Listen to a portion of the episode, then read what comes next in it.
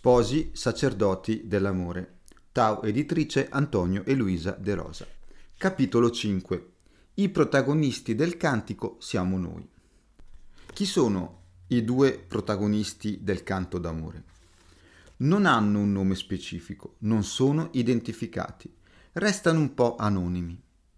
Questo cosa suggerisce? Che in quell'uomo e in quella donna possono rispecchiarsi tutti gli sposi la coppia del cantico è un esempio, un'immagine di tutte le coppie del mondo. In altre letterature famose possiamo trovare le vicende di Romeo e Giulietta, di Paolo e Francesca, di Orfeo ed Erudice, di Tristano ed Isotta e così via. Quella raccontata è la loro storia. Nel cantico non si racconta la storia di qualcun altro, ma la nostra storia. Siamo noi protagonisti. Ognuno di noi si può identificare. Gli unici appellativi utilizzati nel testo non sono identificativi dei due protagonisti, ma hanno un forte richiamo simbolico. Lui Salomone, lei la Sulamita. Poi nel proseguo vedremo il perché di questi nomi. Posso subito anticipare la radice comune dei due nomi, la parola ebraica shalom, cioè pace. I due protagonisti sono l'uomo e la donna della pace.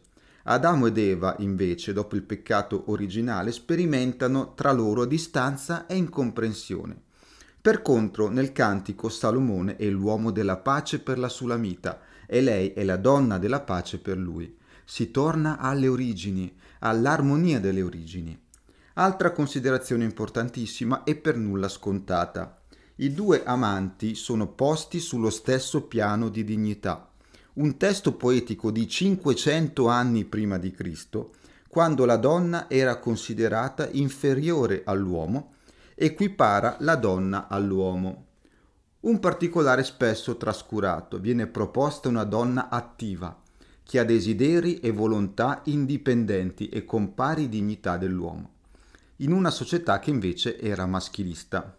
Probabilmente questo è stato uno dei motivi che hanno provocato tante opposizioni all'introduzione di questo testo nel canone sacro.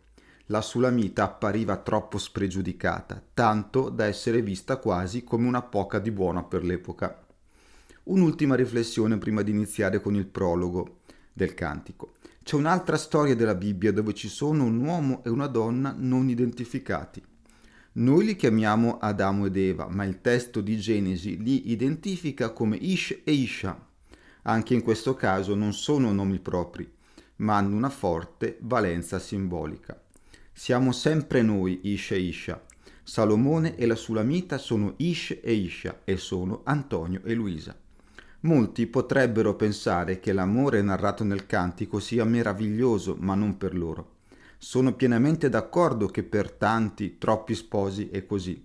Il matrimonio è spesso fatica, divisione, rottura e sofferenza. Dimentichiamo le divergenze adesso e lasciamoci trasportare e meravigliare dai versi del cantico.